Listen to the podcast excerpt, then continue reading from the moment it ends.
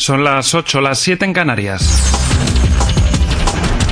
F Radio, servicios informativos.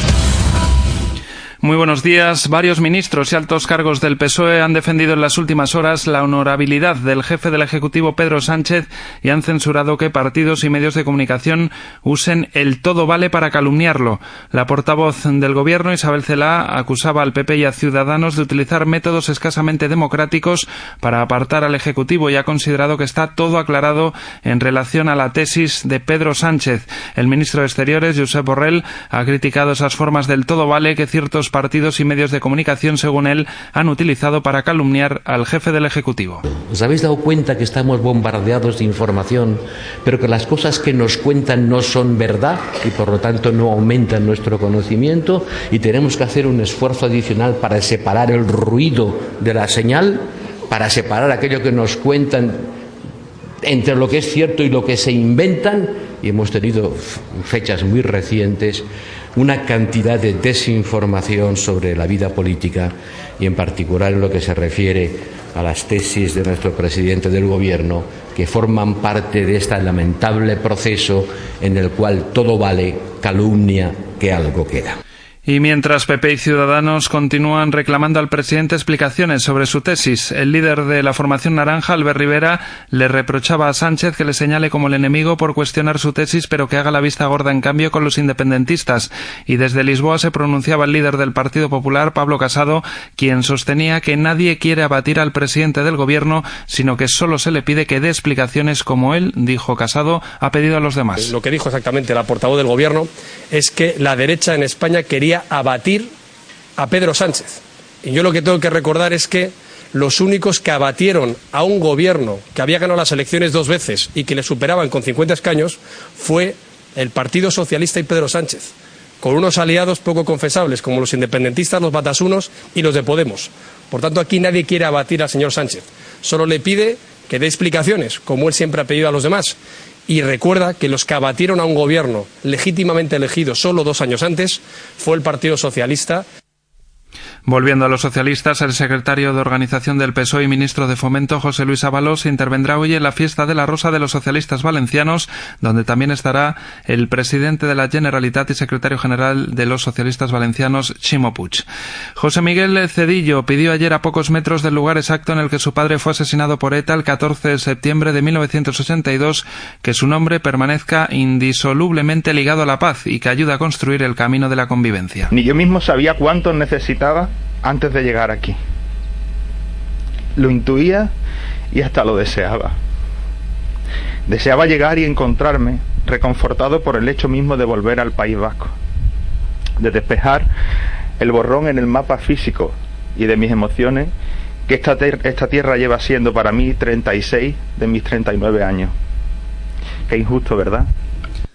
Conocemos en este punto la previsión del tiempo para las próximas horas. Agencia Estatal de Meteorología, muy buenos días. Buenos días, arrancamos hoy domingo con inestabilidad en el tercio este peninsular con cielos nubosos y chubascos y tormentas que hoy pueden ser localmente fuertes y ir acompañadas de granizo en la comunidad valenciana, Cataluña, Baleares y zonas próximas. Además, podrían ser localmente persistentes en zonas del litoral valenciano. Durante el día también podrían descargar algunos chubascos dispersos en zonas del área mediterránea, Melilla, Sistema Central o puntos del sureste peninsular insular. En el resto del territorio tendremos algunos intervalos y en el norte de las Canarias podrían descargar algunas lluvias débiles. Terminamos hablando de las temperaturas que este domingo subirán en el Cantábrico Oriental y en el sureste peninsular, mientras que bajarán en Galicia. Es una información de la Agencia Estatal de Meteorología.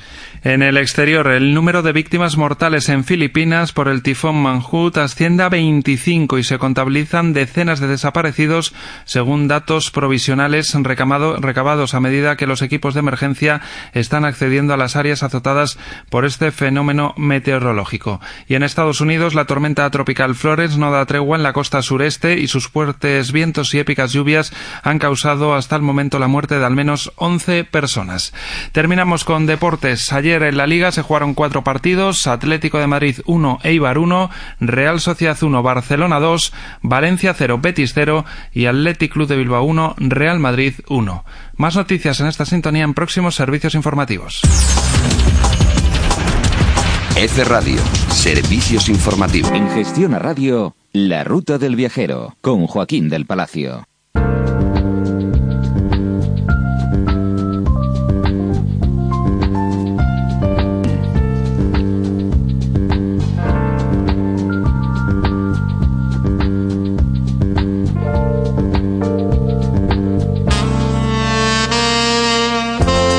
¿Qué tal están? Un sensacional viaje atravesando un gran río de más de mil kilómetros, divisando desde las ventanillas las nieves en picos de más de 3.000 metros, cruzando un desierto y alcanzando finalmente el mar. Así ha sido el viaje en tren desde Madrid a Almería. ¡Qué viaje! Si a ustedes también les gusta viajar, están en la mejor sintonía, porque ahora empieza la ruta del viajero. La ruta del viajero también está en las redes sociales y es el lugar de encuentro donde nos vemos, donde nos ponemos cara, donde vemos esos paisajes de los que hablamos.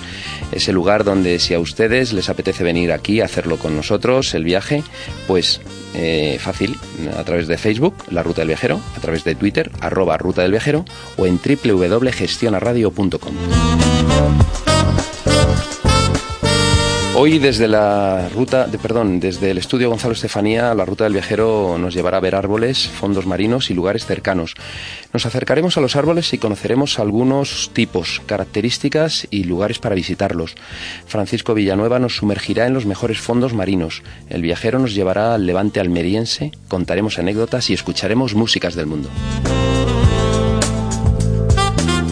El árbol es un vegetal, una planta con tronco leñoso, con raíz y con ramas. Hay diversas especies que se suelen dividir entre las de hoja caduca y hoja perenne. El árbol es un ser vivo que nos sorprende por sus datos, ya que los seres vivos más longevos del planeta son árboles. Por ejemplo, algunas especies pueden vivir miles de años y también el más voluminoso eh, es un árbol, es precisamente la secuoya llamada General Sherman en California. Tiene un volumen de 1.486 metros cúbicos. Es increíble. Algunos están catalogados como singulares por su importancia, su tamaño o su edad, pero en general los árboles son muy importantes por muchas razones. Colaboran en la formación y el mantenimiento del suelo, cobijan fauna y protegen a otras plantas, evitan el excesivo calentamiento del suelo y la evaporación. Producen oxígeno, conservan humedad, embellecen los paisajes, producen un material tan noble como la madera, también producen flores, también producen frutos, eh, de ellos se sacan medicamentos. En algunos casos están relacionados con las creencias, eh, nos aportan buen rollo, como dicen otros, y encima el color verde de sus hojas nos resulta bonito y relajante. Vamos a conocer los árboles y también vamos a viajar a verlos de la mano de Susana Domínguez. Ella es ingeniera de montes y consultora en arbolado. Hola Susana, ¿qué tal estás? Hola, ¿qué tal? Pues nada, encantado de hablar de árboles, ya sabes que es una de mis pasiones también. Fantástico. qué, maravilla los árboles, ¿verdad? Bueno, además es que aparte de los seres vivos más viejos del planeta, son también los más grandes del planeta. O sea, fíjate, los gigantes del planeta son los árboles. Sí, es cierto, así es. Alcanzan eh, pues más de 100 metros de altura, ¿no? En el caso, por ejemplo, de las secuoyas, los eucaliptos también son altísimos. Son árboles inmensos. Luego hay otros más chaparritos, pero también muy impresionantes, ¿no? Con troncos bestiales. Sí, bueno, realmente, claro, cada uno tiene su especialidad, ¿no? Las especies que crecen hacia, digamos, hacia arriba con más altura, pues claro, tienen la especialidad suya de ser los más altos, ¿no? Pero luego también tenemos especies, como yo digo, las, los cabezones, ¿no? Los que tienen una copa impresionante, que tienen 40, 50 metros de diámetro de copa, ¿no? Que solamente además nacen de un propio tronco y es algo que a mí también me llama la atención, un poco como estudiando los árboles, dices, ¿cómo es capaz de esa estructura aguantar esa distancia, ¿no? Entre un punto y otro, impresionante, ¿no? Sí, resistir a la gravedad con esas ramas que ya simplemente esas ramas son más grandes que la mayoría de los árboles, porque a lo mejor estamos hablando de una rama que tiene pues un diámetro de un metro, metro y pico, ¿verdad? Sí, y también el peso, ¿eh? O sea, el peso es que son toneladas, son miles de toneladas, o sea, es que es bestial. Eso, de hecho, nosotros hemos visto hace poco en un viaje que hemos hecho, eh, se ha partido una encina, la encina de Ruli, que es la, una de las encinas más grandes de España, se partió por el peso del de la nieve, pero es que verdaderamente, el, o sea, los brazos que tenía esa encina eran espectaculares. Y, y, yo me acuerdo que tengo fotos de gente al lado de la encina que dices, es que son como cosas minúsculas al lado de la rama, ¿eh? Al lado de una rama. De la rama, fíjate. Una cosa minúscula. O sea, es que es impresionante. Eh, árboles no sé, pero otro tipo de, de, plantas y también muy buena fauna nos encontramos debajo del mar, en los fondos marinos. Ese es otro de los destinos que tiene hoy la ruta del viajero. Y nos vamos a, a conocer esos fondos con Francisco Villanueva, para los amigos Paco, profesor de primaria e instructor de buceo FEDAS y SSI. También es Dive Master Paddy y, bueno, y un experimentado buceador. Hola Paco, ¿qué tal estás? Hola, muy buenas, muy bien. Pues eh, toda una suerte, ¿no? Conocer esos fondos marinos como los conoces tú. Sí, fue un descubrimiento que hice hace unos 12 años de la mano de mi hermano y la verdad es que es que es algo que, que engancha. Para meternos debajo del agua, todos los oyentes tienen que saber que tenemos que hacer un curso. Eh, podemos hacerlo a través de snorkel o hacerlo simplemente en apnea. Eso corre de nuestra cuenta, pero si nosotros queremos llevar eh, botellas, queremos hacerlo bien, profundizar y, y, disfrutar y no correr el riesgo, tenemos que hacer cursos, ¿no? Es la base. Correcto. Correcto. Eh, tanto los bautismos, que sería lo más esencial, como un buen curso de buceo, hay que hacerlo en lugares que te den garantías.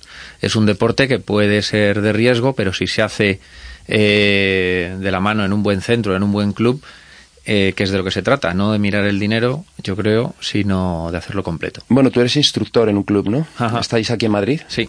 ¿Y cómo hacéis los cursos vosotros? Tenemos, nosotros tenemos eh, un club sin ánimo de lucro. Mucha gente nos llama y nos pregunta simplemente para asesorarnos, o sea, para asesorarse. Les, les comentamos cómo ha de ser un buen curso de buceo, porque nos dicen que van a viajar aquí o allí y les guiamos un poquito, ¿no? Desde lo, lo básico, que tengan parte teórica, parte de práctica de piscina y, y la del mar. Claro, es fundamental porque mucha gente no se da cuenta de que las descompresiones, el nitrógeno, todos estos datos que, que no sabemos muy bien eh, funcionan eh, de forma grave, muy grave para la salud, si no lo hacemos perfectamente. ¿no? Sí, en los primeros metros, de hecho, que la gente se cree que, bueno, si solo me han bajado a tantos metros es donde suelen ocurrir la mayor parte de los accidentes. Uh -huh. Entonces, bueno, pues de ahí el, el hacer un buen curso tomárselo con cuidado. Vamos a conocer muchos lugares, pero es cierto que el curso es fundamental. Eh, también veremos luego pues sitios muy bonitos, pero claro, si no no tenemos ese esa bueno pues ese conocimiento, no, esa precaución y, mm. y, esa obligatoriedad. Lo puedo hacer, por ejemplo, cuando voy de viaje en algún sitio. Sí, ahí ahí te suelen ofrecer ya cursos en todos los destinos, pero como he dicho antes, tienes que preguntar, tienes que saber, tienes que saber el ratio que te ofrecen instructor o asistentes con alumnos, porque ahí es donde suele estar la cadencia. Y como muy bien has dicho, para luego disfrutar del buceo tienes que hacer un buen curso. Si no haces un buen curso, bueno, es que simplemente no vas a seguir buceando.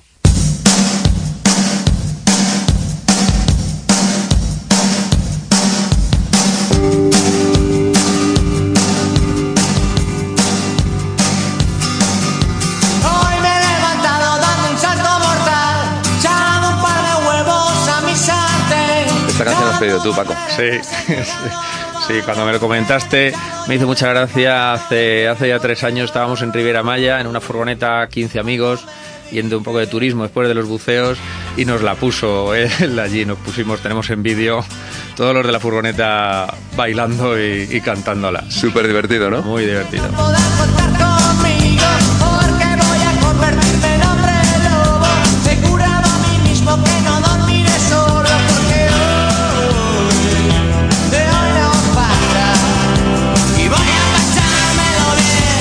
Sí, nos lo vamos a pasar bien y nos lo vamos a pasar bien también viendo árboles, porque disfrutamos muchísimo.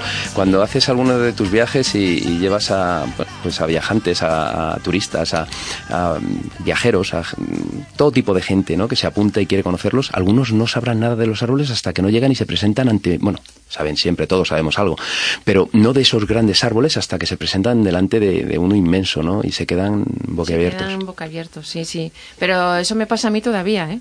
Yo mm, siempre digo, veo el árbol, lo vemos así de lejos y siempre es un, o sea, un referente en el paisaje, claro, porque es, una cosa grande ahí, pero no te haces a la idea del tamaño hasta que estás al lado. Y yo hay veces que digo, digo, wow, no es tan grande, no es tan grande. Y cuando me voy acercando digo, wow, wow, wow, wow. Y cuando ya lo veo digo, oh, ostras, es bestial. Es bestial. sí. Entonces, claro, eso, esa sensación yo creo que es súper bonita. Y además te da la, la idea de verdaderamente lo pequeños que somos Desde este luego. mundo, ¿sabes? Cuando ves eso, que parece músculo salido de la tierra, ¿no?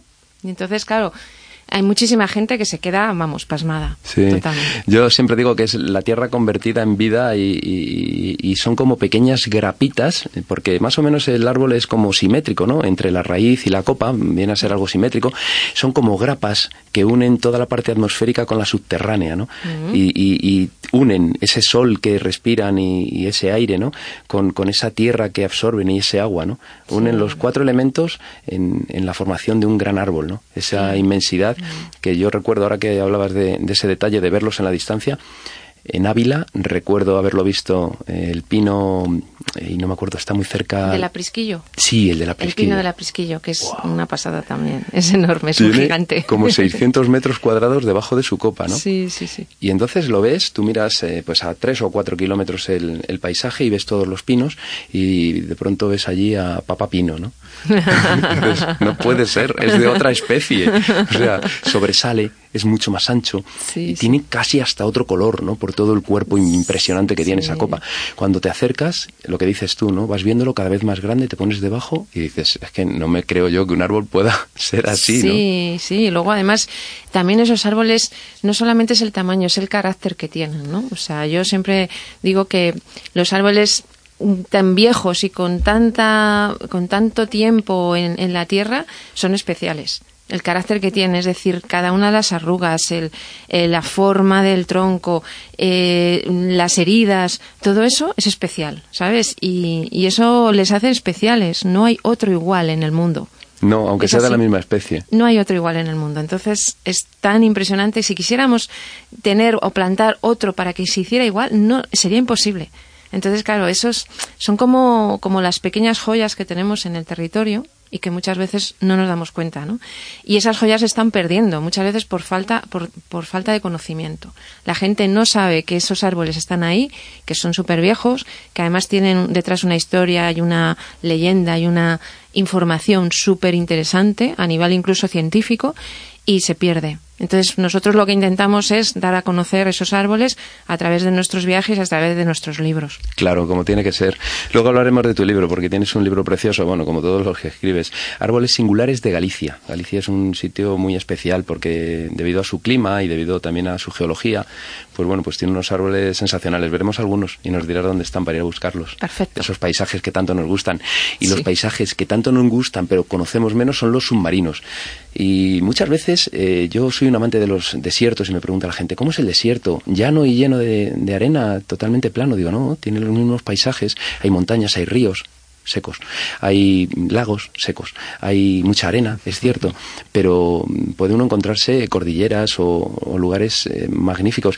Me imagino que en el fondo del mar también hay unos paisajes increíbles, ¿no? El mar, efectivamente. Y ahora viendo, viendo el libro, estuvimos en, en Islas Cíes, por ejemplo, el año pasado, que es y es un tipo de buceo diferente al que estamos acostumbrados a hacer en el resto de la península, ¿no? Por, el color del agua, por el verde que tiene, por el tipo de vegetación que hay, etcétera, etcétera.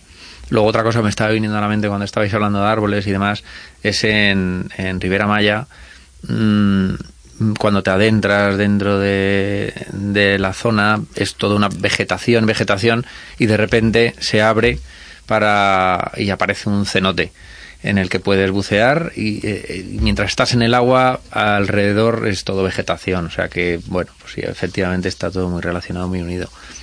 Hay paisajes eh, espectaculares. Hace poco has estado en Almería, hemos estado juntos, Sí. allí nos conocimos. Y has estado, mm, bueno, pues visitando un cráter, ¿no? Que también Sí. es, es otro paisaje que no pensamos que puedan estar debajo del mar, pero también hay cráteres. Sí, hay un- había un fondo eh, espectacular, estaba la catedral y al lado estaba el cráter. Es como una pequeña montaña hundida y tiene unas formaciones muy caprichosas y si pues si tenemos la suerte de bucear en esas aguas pues es, es algo distinto a lo mejor estamos acostumbrados. Sin duda, la verdad es que, bueno, yo he tenido la oportunidad, luego lo contaré en El Viajero, de conocer un poco esos fondos, a poquita profundidad, hasta 6, 8 metros como mucho, pero he disfrutado muchísimo porque es una zona muy rica, eh, tanto en fauna como en flora, es un lugar eh, muy poco pisado, como podemos decir, no es un lugar demasiado frecuentado, que eso también le aporta, no está sucio, que eso también es muy importante, porque la verdad es que meterte en un fondo y ver que está lleno de plásticos es muy triste, sobre todo. Pero, pero bueno, hay, hay sitios, eh, pues pasa un poco lo que en los bosques, ¿no? Llegar y encontrarte los vírgenes es una verdadera maravilla, ¿no? Incluso, bueno, yo no sé si Susana está en esto tan de acuerdo como yo, pero yo sí me parece que, que eh, los árboles haya que aprovecharlos también para madera, ¿no? Expresamente en algunas plantaciones o, Claro, o de alguna madera. Además, yo estoy a- totalmente a favor de la gestión forestal responsable de los bosques. Eso es fundamental. De hecho, fíjate, muchos de estos árboles singulares, si no hubiera habido aprovechamientos, no estarían aquí, porque no hubieran tenido la capacidad de crecimiento. Al estar solos que, pueden tener, ¿no? Entonces, tampoco voy a decir que muchos de estos árboles, la verdad es que han sido fruto de la deforestación, ¿no? También es cierto. Entonces, por eso es muy importante la gestión forestal responsable del monte y, bueno, y saber que la madera se puede regenerar, afortunadamente, donde se corta un árbol puede crecer otro y que lo más interesante también es gestionarlo adecuadamente y, bueno, y, poder vivir también de la madera, que es un elemento eh, sostenible, que es reutilizable que, y mucho mejor que el plástico. Yo siempre digo, es mejor una mesa de madera que una mesa de plástico, que a ver qué hacemos con esa mesa. ¿eh? Sin duda, y, sobre todo cuando esa madera procede de un bosque responsable. Yo me quedé pasmado cuando recorrí Finlandia. Muchos de los bosques eran plantados para luego pues extraer madera para madera para papel. Sí, de hecho en esas zonas eh, se les obliga precisamente cada vez que cortan se les obligan a, plantar además especies biodiversas, ¿eh? que eso es muy interesante. No solamente la única especie para plantación de madera, sino que tienen que tener además unos ratios de especies diferentes para que el bosque sea también biodiverso y que tenga su ecosistema, ¿verdad? Efectivamente. Como tiene que ser, sí, sí, sí. Que, eh, especies autóctonas y, diversas. Eso es lo ideal. Para extraer esa madera, que siempre ha sido el mejor material para construir algunos de los instrumentos musicales, eh, incluso en diferentes familias. Entre los de percusión, por ejemplo, están los xilófonos, las marimbas, con respecto a la cuerda, los violines, la guitarra y también está además una familia expresamente denominada de viento madera, aunque algunos de ellos no son de madera, como el caso del saxofón, pero bueno, en general se les denomina así porque están las flautas, los oboes o los fagotes. Algunos de los mejores instrumentos son los famosos eh, violines que estuvo fabricando el gran luthier Antonio Stradivari en el siglo XVII y siglo XVIII. Están hechos, por supuesto, de madera, pero concretamente de arce y abeto. Y es muy importante esta madera, esa mezcla que él hizo, pero sobre todo también el barniz que le dio. También la forma, porque él los alargó, los estrechó y de este modo creó un sonido más profundo. Eh, también un sonido que tenía más fuerza, más calidad, más dulzura, una gran expresión en definitiva. Características que les hacen únicos, inimitables y muy caros. Estamos hablando de millones de dólares, incluso más de 15 millones de dólares. Vamos a escuchar un violín Stradivarius tocado por Eva Rachesca, eh, alumna de la cátedra de Telefónica de Violín en la Escuela de Música Reina Sofía.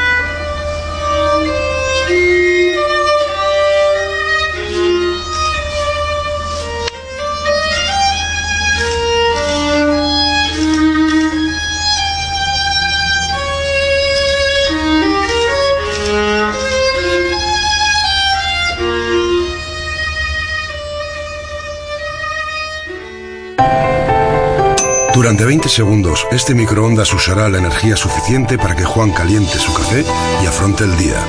Por eso, en Endesa, queremos unirnos a todos los que están calentando su café con el mismo objetivo, despertar. Porque cuando abres tu energía, la vida se transforma. Endesa. Lo que tú quieras escuchar. Lo que tú quieras viajar.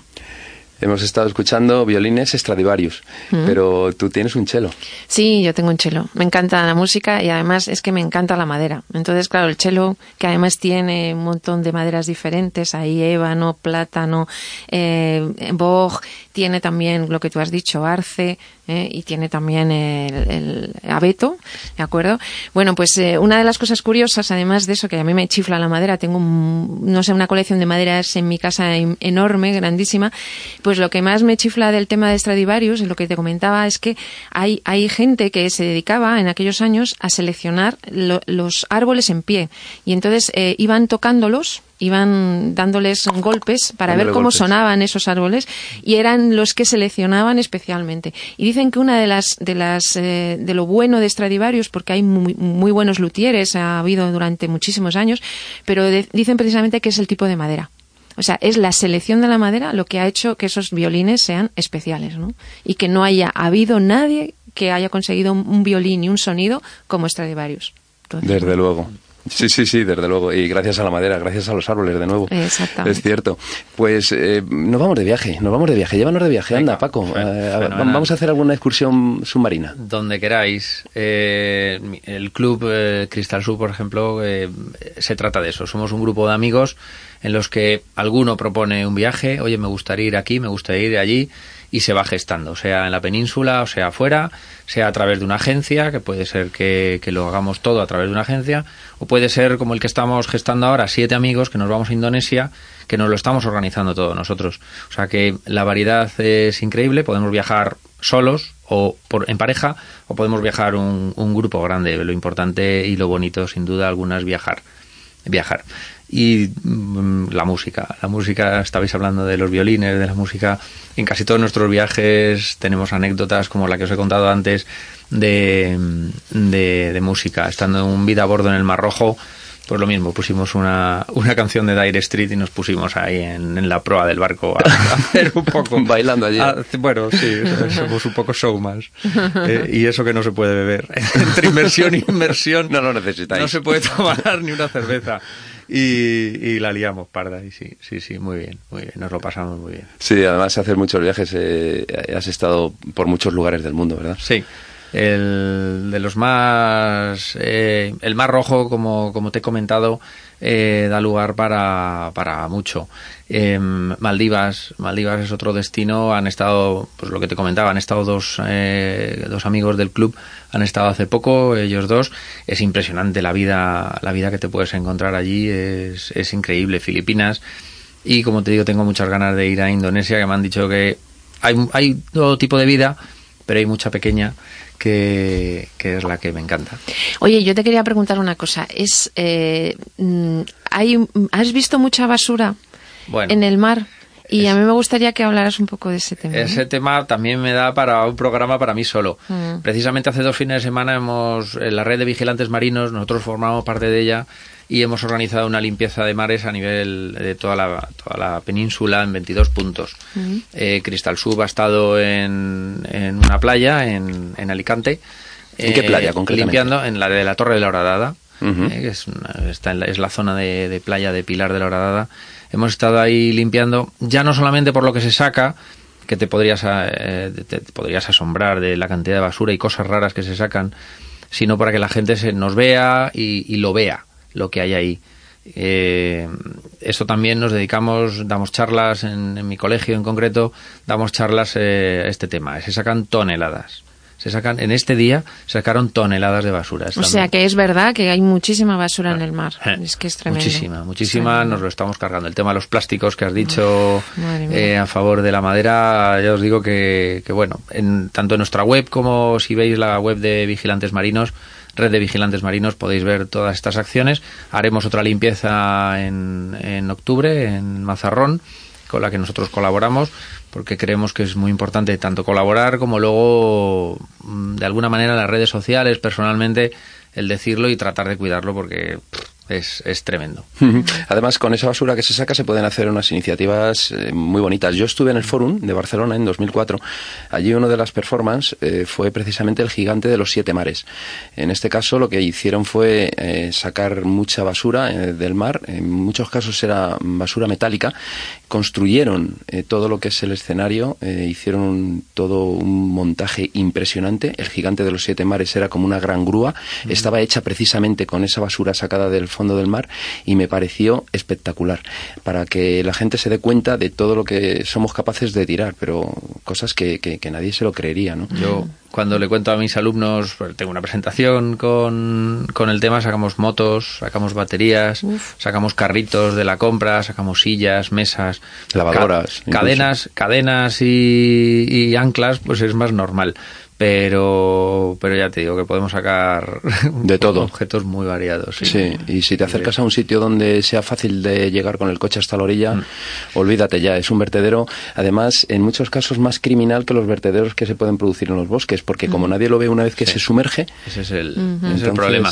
Tanto en las zonas de costa como alrededor de las islas. Alrededor de las islas desgraciadamente los barcos, entre lo que se caiga y lo que tiran, eh, nos encontramos también de todo. Bueno, vamos a buscar ahora La parte lúdica. pa- Sí. paisajes más Sí. bonitos.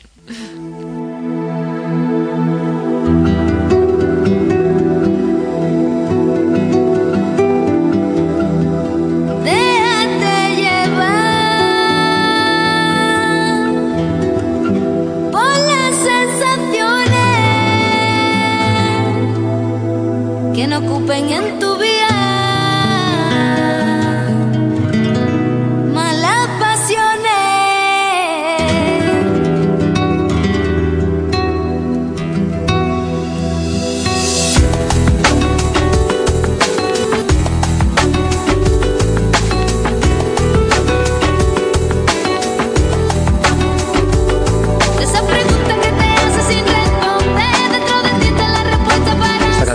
tú, Susana. Sí, preciosa. sí, sí, a mí me encanta.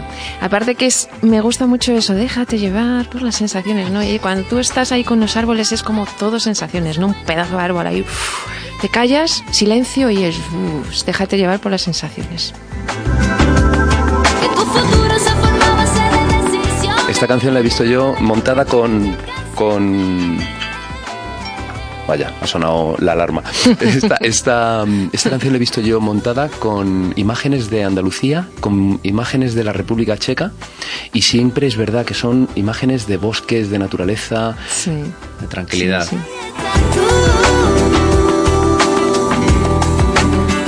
Pues nos vamos, nos vamos hasta algún bosque de esos preciosos, ¿no? Eh, vámonos a Galicia, ya que tenemos aquí tu, árbol, tu, sí, sí, tu sí, libro. sí.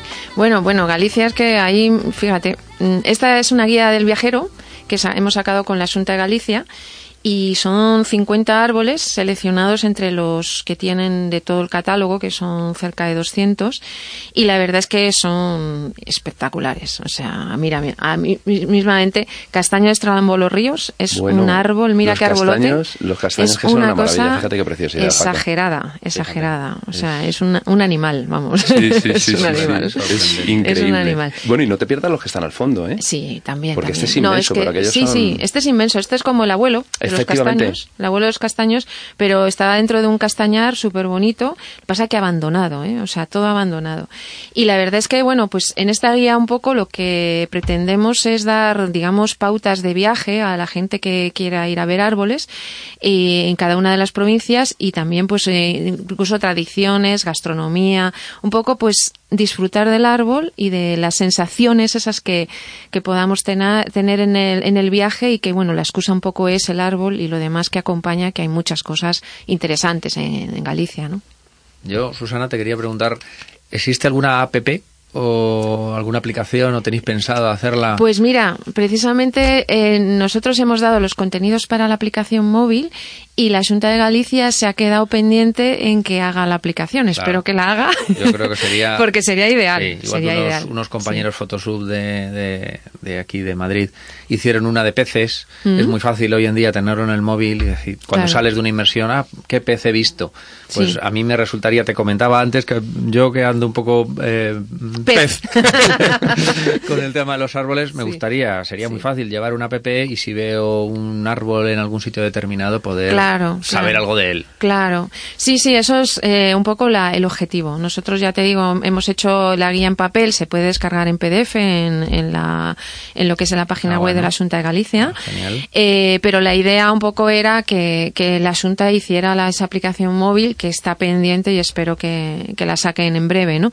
Y nosotros también hemos hecho alguna, en algunos casos, en algunas, eh, en algunos ayuntamientos hemos hecho también una aplicación móvil Ajá. dando a conocer los árboles singulares. En Guadarrama, por ejemplo, en Morazarzal también, y hemos hecho también esa aplicación. Pero vamos, en este caso concreto, espero que salga pronto Que y cuando esté- salga, pues lo anunciaremos para que todo claro, el mundo pueda, genial. pueda verlas. Eh, oye, ¿os venís conmigo a Almería? Venga, otra Bueno, vez. tú- tú has estado conmigo, yo encantado, ya lo sabes. A la vida guiará constantemente. Ante el paso imperturbable está el reloj. Bajo las mismas razones pertinentes. Viajero conociendo la ciudad. Rocas sedimentarias, metamórficas y volcánicas, fondos marinos ricos y poblados, manantiales con molinos y paisajes, oasis de belleza, gastronomía diversa y rica, buenos restaurantes. El viajero nos lleva al levante almeriense.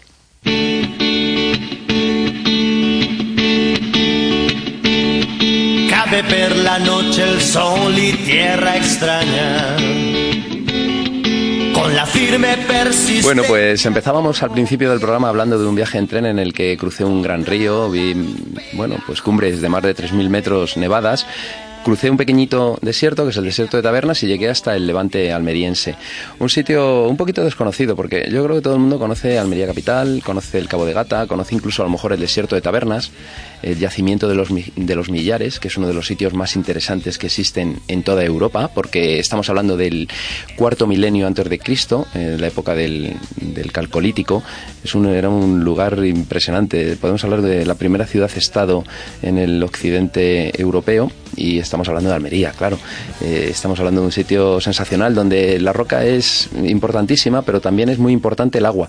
Y la gente pensará, eh, pero agua en Almería, pues mira, para empezar, eh, la costa de Almería hace como una especie de esquina en la que el Cabo de Gata es el saliente que para muchos barcos marca ya la orientación hacia el estrecho de Gibraltar. Que las corrientes allí tienen, y eso debes de saber tú un poco más, pues mucho que ver. La orientación, por una parte de, de la zona del Cabo de Gata y Almería, más hacia el sur, y la otra un poquito Sí, más hacia el levante, hay mucha también diferencia. debe de cambiar, ¿verdad? Sí, sí, sí, hay mucha diferencia. Y bueno, veremos playas, veremos fondos. En alguno también aportarás tú tu conocimiento que has estado recientemente. Perfecto. Pero en el interior encontramos sitios muy, muy interesantes. Incluso tú también conoces por allí. Bueno, es que yo me quedé flipada hace poco, bueno, hace un tiempo que estuve en la sierra, en la parte norte de Almería, y bueno, es que había árboles. Sí, Había árboles. Yo dije, en Almería no hay árboles, no sé por qué tienes esa sensación, que no ha sido nunca, claro. pero la Sierra María, vamos, la recomiendo, súper bonita, y además encinas centenarias preciosas, sabinas milenarias alucinantes, o sea que me encantó el sitio, digo, "Ma, esto no me lo esperaba yo. Sí, y luego tienes la Alpujarra almeriense, que también, También, también. con Vallarca, Loanes, es una zona, mm, bueno, pues sensacional, ¿no? Porque eso ya va, forma parte de- de- del gran sistema de, de sierras de, de Sierra Nevada. Y es un lugar donde nos encontramos eh, en gran altura ya, pegado a los 3.000 metros, lagunas, nos encontramos esos picos que pasan de los 3.000 metros, eh, con nieve hasta en el mes de julio eh, en este año y, y, bueno, y en otros incluso. Sitio además fácil para practicar eso que a mí me gusta tanto, ¿no? Que es disfrutar de la nieve por la mañana y luego bajarte a dar un baño a la, a la playa, ¿no? Lo puedes hacer en casi cualquier momento. Pues en el interior también hay sitios muy interesantes, ¿no? El caso de Cuevas de Almanzora es un pueblo muy bonito que de- tiene las típicas casas eh, cueva, que son también muy interesantes de conocer, porque hay muchas, eh, hay un museo precisamente que nos explica cómo funcionan. Este museo además es curioso porque tiene, normalmente las casas cueva están todas hacia la fachada y no tienen nada más que ventanas y la puerta en esa parte. Pero sin embargo el museo sí que tiene una ventana por la parte posterior, con lo cual crea corriente de aire. Es un sitio muy interesante, ha vivido la gente ahí hasta hace relativamente poco. Y precisamente en Cuevas de Almanzora también está el castillo de del Marqués de Vélez, de los Vélez. Es un castillo que es bonito, es del siglo XVI, está, además utiliza una torre de, los romanos, que forma parte de lo que es la torre del homenaje, y luego la parte del palacio castillo, de donde era la residencia, que también fue cárcel, y una parte aneja que también se utilizó para el almacén de los diezmos que se cobraban al pueblo pues hoy en día están muy actualizados y son museos. Está el museo de Antonio Manuel Campoy, que Sí, es una pasada. Sorprendente. Sí, de- Qué cantidad la de es cuadros. que, sí. Eh, Vas por ahí y no te puedes imaginar que primero el castillo es impresionante, tiene unas esquinas y unos Muy bonito. eh, súper llamativos Sí. y luego efectivamente el museo lo mismo que los tienen puestos los cuadros como si fuese una casa. Sí, además así lo dijo la señora. Sí, sí. Y es verdad, parece Y- una casa. Y fenomenal, vamos. Mm, Hay un Picasso además, Mm, mm. que a mí me dejó, bueno, ya dije, esto ya mucho, ¿eh? estamos hablando de, de los primeros de, de los primeros espadas, como digo yo. Sí, sí, y luego está el Museo Arqueológico, que está muy bien documentado. Allí nos habla de la, de la cultura del Largar y de Luis Siret, que fue pues un poco el que, el que promovió y, reconoció todo esto hace más o menos un siglo. él era belga, también estuvo muy involucrado en, los millares de los que hablábamos antes.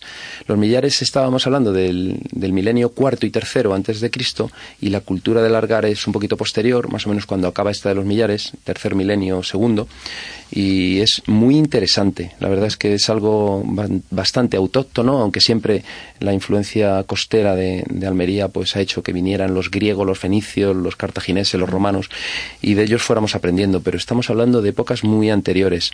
Entonces, supongo que alguien vendría, pero también eh, fue un poco propio. Me imagino que en aquellos tiempos eh, bueno, pues también era un poco la gente que, que estaba por el lugar, ¿no? Eh, así descubrimos pues bueno, pues lugares muy interesantes, ¿no? En Cuevas de Almanzora. Luego, si nos vamos hacia la costa, nos encontramos con San Juan de los Terreros. Allí hay una batería para la defensa de los, de los piratas que llegaban en el siglo XV, XVI. Bueno, en este caso la hace Carlos III en el siglo XVIII. Y, y es un sitio muy interesante porque nos habla de la geoda de Pulpí. Impresionante. Y la geoda de Pulpí O sea, es, yo creo que la mejor joya que hay. Brutal. Sí. Mm, Geológicamente hablando, pues Sí, te diría que en España seguro. Sí. Y mira que tenemos, ¿eh? La- no, pero vamos, yo como esto no lo había visto nunca. Fue una visita virtual. Eh, Tú estabas viendo al, al lado mío y te veía bueno, un- bueno, unas expresiones. Hombre, Ya a ves. ver, ¡Guau! ¡Guau! Es que te vas metiendo ya y ya impresiona, pero cuando llegas a lo que es la geoda, o sea, es como estar en la película Superman. Es que Pero- eso, sí. Pero lo tienes ahí al lado. Y además es que te dicen que, que han creado ese, ese paisaje y dices, "Bo- bo- bo- vaya mentira Sí, más sí, grande, sí, ¿no? no me creo que esto exista. Bueno, pues es un gran diamante de yeso, de yeso puro, transparente, con unos, Mm. bueno, con unos picos, unas dimensiones increíbles, cabe gente dentro, no se puede entrar, evidentemente, porque es como, bueno, pues una de las joyas geológicas más importantes que hay. Es algo sensacional, es un agujero que se ha ido mm, llenando por la concreción de yesos, de yesos absolutamente puros. Bueno, de hecho, Almería está repleta de Sí, plata, de, de todo tipo de minerales. Uno de ellos es el yeso, luego veremos las cuevas de Sorbas.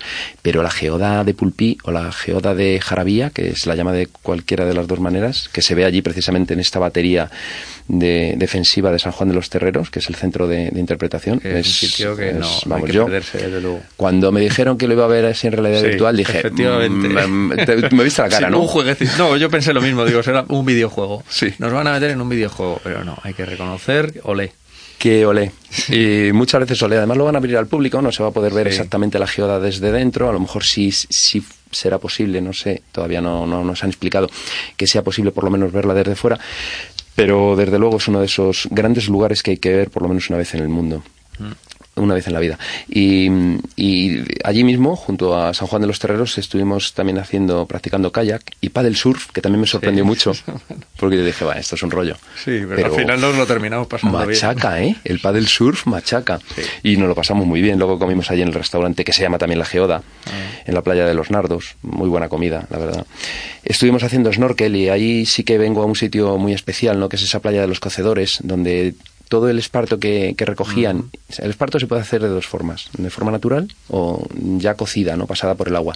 No es exactamente cocida porque no alcanza esas temperaturas, pero en esa zona eh, ponen unos fondos bajos en la playa, meten ahí el, el- el esparto y el agua coge temperaturas superiores a los 40 grados. Entonces lo mantienen, eh, lo trabajan y esto le da al esparto pues más elasticidad y más durabilidad. En esta playa de los cocedores estuvimos haciendo algunas inmersiones, bueno, de, de snorkel, ¿no? Sí, nosotros también salimos de ahí para hacer las nuestras, eh, un poquito alejados, ya te digo, buscando, buscando la catedral, que era la zona donde nos sumergimos y, y también de, de maravilla. Sí, es que es un sitio, bueno, es una playa además que, que, que es, es una pasada, se ven todo tipo de, de especies pequeñas, sobre todo lenguaditos, vi, vi peces de colores, de todo tipo de colores. Estuvimos con José Manuel y Teresa de Coagata, que son, bueno, sobre todo José Manuel es un experto increíble porque es biólogo, se lo sabe todo, o sea, es que me, me indicaba cosas que fuera a mirar y yo las veía, ni siquiera las veía. Luego salía a superficie, me explicaba y me decía, ¿has visto lo que has visto? Y yo, ah, sí, sí. ¿Y Sí, qué era? lo. Pues mira, esto hacía yo años que no lo veía, o sea que, Es un, verdadera agua, maravilla. es un agua muy transparente y muy limpia y mucha por la Posidonia. Eh, tiene unas características esas aguas, afortunadamente, a ver si, si especies invasoras no, no se la comen. Es una zona, tanto la playa como donde estuvimos nosotros buceando, muy bastante clarita. Sí, es un sitio muy, muy, muy bueno. Y bueno, al día siguiente yo me fui hacia la zona de, de la sierra en Níjar, hicimos la, la ruta del agua en el río Huebro y el pueblo que también se llama Huebro. Y esto sí que es sorprendente a más no poder. Es increíble. O sea, es un manantial de agua que además está con todos los contadores de, de agua del pueblo allí mismo, porque ese es el agua que beben directamente sin tratar. Es un manantial que aparece después de una gran franja de calizas que están sobre una franja de, de rocas metamórficas. Las metamórficas son impermeables, de hecho el agua ahí ya se canaliza y sale al exterior. Forma el río Huebro, que tiene a lo largo, además es río, no, no es torrente, eh, cuidadín, que eso también, porque es de, es de, eh, sí, es de cauce regular, o sea, lo tiene todo el año. Y eso es muy importante porque permitía la existencia de molinos. Tiene un- una gran eh, piscina donde se acumulan muchísimos litros para ir distribuyendo la bajada de los canales a los, a los molinos. Y los molinos eh, en secuencia van uno detrás de otro, no pierden el agua, son súper sostenibles. Funcionan todos, los 22. Llegamos hasta, hasta Níjar. Allí, de hecho, está el Museo de la Memoria del Agua, súper geográfico, además, con una serie de, de planos y de gráficos impresionantes, eh, creados expresamente algunos para, para explicar los detalles del agua en esta zona. Ves un mapa de la provincia de Almería, ves el agua que tiene y no se lo cree nadie. Es increíble la cantidad de agua que hay en Almería. Pero claro, eh, de aspecto no se ve, llueve poco. Pero aguas superficiales, aguas subterráneas, canalizaciones, eh, incluso ríos, como el caso de- del Huebro, y por supuesto toda la zona litoral, ¿no? con el agua de- del mar y, y toda esa riqueza, mm, dices, bueno, esto es impresionante, ¿no? Eh, De hecho, ese día terminamos comiendo en el espigón. Bueno, qué comida. Qué comida, macho. Comida. Qué bien se come allí. Y luego nos fuimos a la cueva de Sorbas, que este, aquí sí que quiero hacer hincapié. Este sitio es muy especial. Hay cientos de cuevas, se visitan eh, de tres formas diferentes, la básica, la media y luego una ya más avanzada, que se hace en otra cueva, donde sí que hay espeleotemas, formaciones calizas, como es el caso de estalagmitas, estalactitas, columnas. Hay una columna de 5 metros, me dijo la guía además. Eh, bueno, pues yo recomiendo la más alta, ¿no? La mejor, pero claro, depende también de, de la, del estado físico de cada uno y las ganas que uno tenga de, verlo, ¿no? Porque en la pequeña puedes estar hora y media, pero en la grande puedes estar hasta tres o cuatro horas. Es sensacional. La verdad es que es muy difícil ver una cueva tan, tan extraña. No tiene esas formaciones, pero sí que cuando uno entra con la luz y está mirando, todo le brilla, ¿no? Porque son todas esas formaciones de yeso en forma de, de flecha, de punta de flecha, que bueno precipitan de ese modo. El agua ha ido eh, escarbando y excavando y erosionando toda esa zona y nos metemos dentro de un paisaje sensacional. En algunos lugares hay marmitas, que son como las marmitas de gigante producidas en los, en los granitos, eh, y bueno, los paisajes son realmente sensacionales. Mm, Mucho, mucho que descubrir allí. Y luego por la noche, para remate de la fiesta, estuvimos en la terraza de Carmona. Que también estuvimos muy bien, por cierto. Qué bien, y qué bodega tiene. Yo quería decir una cosita Cuenta. de Almería que me dejó flipada. Cuando estuve viendo la Sabina milenaria de Sierra María, eh, yo preguntaba a la gente, siempre pregunto en la zona, pues sobre los árboles y tal, y, la gente decía, ah, yo no me acuerdo de nada y tal. Y empezando a hablar ahí lo típico que estás en el bar y te tomas una cerveza y luego no sé qué, empieza a hablar la gente. Y bueno, me quedé muy sorprendida porque me contaron una cosa que fue muy indicativa de lo que ha pasado en Almería y de por qué Almería es como es. Entonces, eh, resulta que la gente recordaba, gente que en eso mm, tendrían 50 años cuando yo estaba hablando con ellos, 50 y 50 y tantos, que cuando ellos eran pequeños bajaban carros completos de, de llenos completamente de leña, ¿vale? De las sierras. Y había una aduana en Vélez, Málaga, y otra en Vélez Rubio. Y entonces eh, la gente pagaba por, por, por pasar la, la leña y bueno y por y por recoger la leña. Se le pagaba a cada uno y tal y tenían que pagar y Qué de bueno. ninguna aduana. Pero imagínate la canti- dice que había carros y carros o sea como como una caravana de carros con leña. Y toda esa zona ahora mismo está prácticamente deforestada. Sí. entonces, hay que darse cuenta de lo que hemos hecho, bueno, por en aquellas circunstancias que había en ese Claro, que momento y que que había hay. vivir. Mm, claro. Pero verdaderamente te das cuenta de que se ha perdido una riqueza muy importante y que esa aridificación del clima ha producido al final que no se haya regenerado. Hmm, Es cierto, hemos cortado mucho para extender cultivos, para crear barcos, para calentarnos, para construir casas, eh, eso hay que controlarlo siempre. Y esto que me hablas de, de oficios perdidos también me recuerda a un alfarero que conocí precisamente en Níjar, mm, que me dejó además hacer eh, alfarería que es súper difícil, aunque parezca fácil, bueno, es imposible casi terminar una pieza entera. Yo conseguía hacer la forma, pero luego a la hora de cortarla se me iba el fondo y me, me faltaba siempre el fondo, cogía el, el vaso y se quedaba hueco por el fondo. Pero bueno, conseguí hacer algunas cosas, sobre todo divertirme mucho y tener una experiencia sensacional y además él, Baldo, nos lo cuenta, nos cuenta su experiencia. Eh, soy Baldo García, eh, soy de Níjar, trabajo en la cerámica desde que nací prácticamente. Eh, somos siete generaciones, yo soy la séptima generación. Eh, siempre he trabajado la cerámica de Níjar con mi padre, con mi abuelo, tal, pero en los últimos tiempos también me ha gustado más salirme de lo clásico, de lo típico y innovar, que es lo más bonito que tiene la cerámica. Eso para mí es lo más bonito que tiene la cerámica. Cuando abres la puerta del horno y te sale algo que, que te maravilla, ¿no? Que has cambiado, no es siempre lo mismo. Desde hace unos 20 años así tuvimos que cambiar los hornos y ahora hacemos muchos tipos de cerámica. Mantenemos la cerámica de Níjar porque creo que el máximo exponente que pueda tener este pueblo, eso no se puede perder. Y seguimos utilizando los mismos colores, que son colores que se cogen de aquí, el óxido de cobre, el óxido de hierro, el manganeso. Todos esos colores son los, eh, o sea, desde el mismo sitio donde lo cogían los árabes, que fueron los que los que se implantaron aquí en aquellos tiempos, eh, se han mantenido esas mismas minas, se le puede llamar, eh, extrayendo durante generaciones y generaciones el mineral de- del mismo sitio y con la misma calidad. Y bueno, pues un poco eso. Ahora, ¿qué es lo que pasa? Que hay muchísimos colores en el mercado y tienes que ir un poco con las tendencias. Y aparte de lo de Nijas, pues tienes que, tienes que innovar porque si no te quedas fuera, fuera de juego. Pero mi intención es esa, no, no perder eh, las raíces y perder nuestra, nuestra identidad. Cierto, Baldo, eso es verdad. Pues mira, eh, ahora te lo digo aquí en la radio. Según salimos de, de tu alfarería, entramos en el coche, pusimos la radio y al azar sonó esta bonita canción que se llama Pájaros de Barro.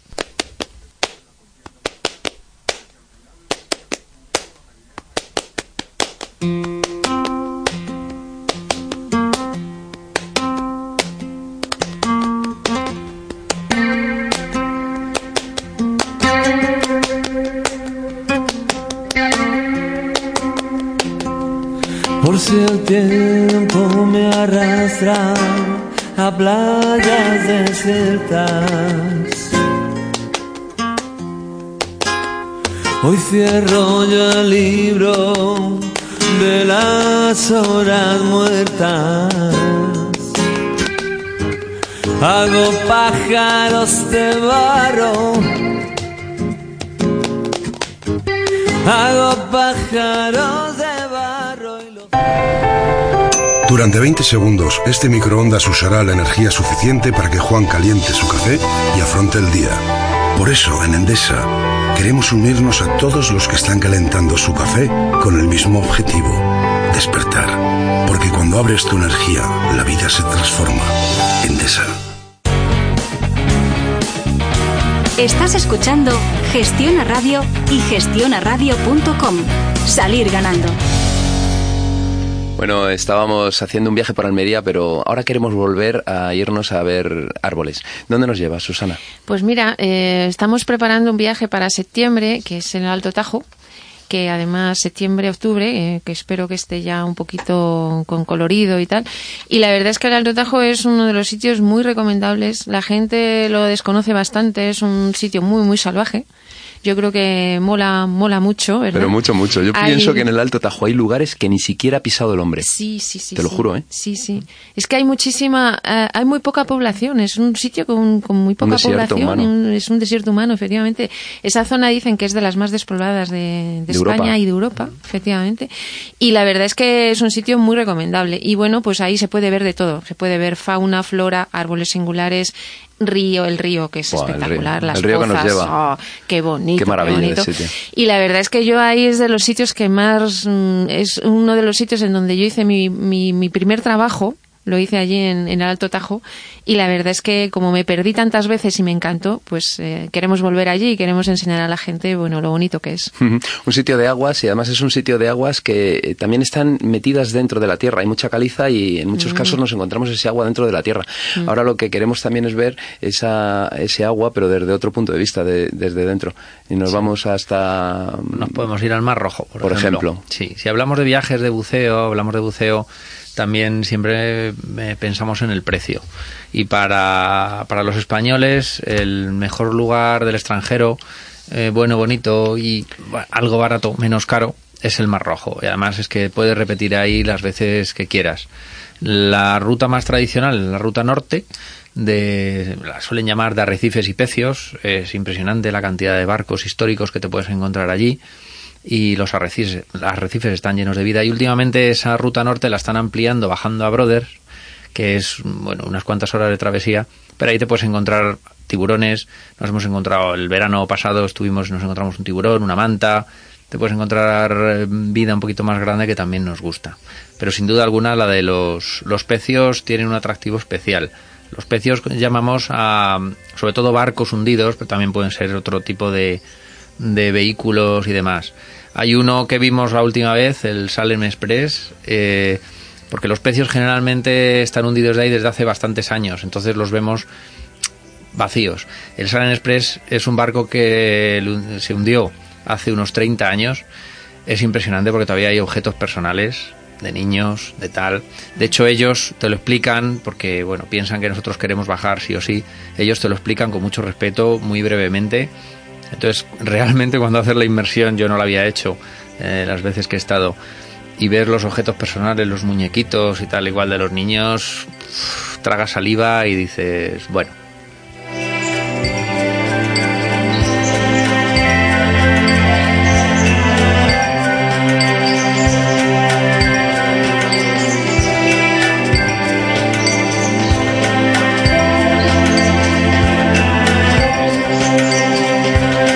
Los árboles a veces son como verdaderos santuarios. Tú tienes varios. Uf, yo tengo muchos, muchos, la verdad. Me, me cuesta se- seleccionar alguno, ¿eh? Es difícil, ¿verdad? Sí, sí, pero bueno, ese castañito que hemos visto, el de Estrambolos Ríos, tengo cariño. Me veo ahí, ahí abandonadillo, ¿sabes? Ahí viejillo y tal, y, y tan grande y tan, y tan fuerte, ¿no? A pesar de todo, que tienen probablemente cerca de 800, 900 años. Y claro, lo veo y digo, es que, como siempre digo, no soy nada. No soy nada, lo veo y es impresionante.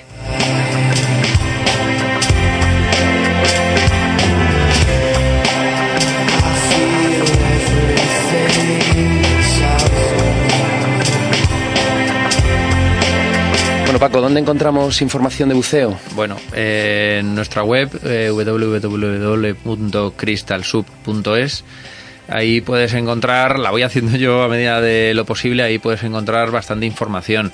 Sobre todo lo que he comentado antes, bien si vais a hacer el curso con nosotros o viajar con nosotros eh, o lo vais a hacer en cualquier otro sitio y queréis consejo, queréis tal, pues eh, ahí está vuestra casa, somos un grupo de amigos que se junta para bucear y ahí, ahí tenéis vuestro lugar. Y bueno, ¿dónde encontramos toda la información de árboles, Susana? Pues en www.sdlmedioambiente.com, que es nuestra web y allí se puede ver nuestro programa de viaje Abraza tus árboles. Pues nada, yo creo que es un sitio ideal para conocer tanto los fondos marinos como también los árboles. Dos sitios que nos gustan mucho, dos sitios que tenemos que conservar, dos sitios que tenemos que, que seguir viendo, que nuestros hijos los tienen que seguir disfrutando y nuestros nietos y bueno, y que esos árboles que ahora tienen 700 o 1000 puedan tener 1200 o 1500 y, y los siga viendo alguien allí, se acerque a ellos y les dé un abracito, ¿no? Sí, bueno, y sobre todo que los cuidamos mucho, que son nuestros ancianos. Eso es. Susana Domínguez, ingeniera de montes y consultora en Arbolado, ha sido un placer tenerte con nosotros en la Ruta del Viajero. Muchísimas Muchas gracias, por venir. Joaquín. Gracias a vosotros. Y Francisco Villanueva, profesor de primaria, instructor de buceo FEDAS y SSI, también Dive Master Paddy. Ha sido un placer tenerte con nosotros, Paco. Muchas gracias, un placer, me lo he pasado muy bien. ya imaginaba yo, porque son temas Sí. que te gustan. Sí, bueno, y hubiera seguido, pero pues es que... El tiempo va más deprisa que nosotros, ¿verdad? Pero vamos, sí. Bueno, pues este programa se ha emitido gracias a, Fer- a Fernando en el control técnico. En las locuciones siempre Gonzalo Estefanía. Hemos viajado para conocer árboles y bosques. Francisco Villanueva hizo inmersiones por interesantes fondos marinos. El viajero nos guió por el levante almeriense y también escuchamos músicas del mundo. Hasta el próximo día. Sean felices.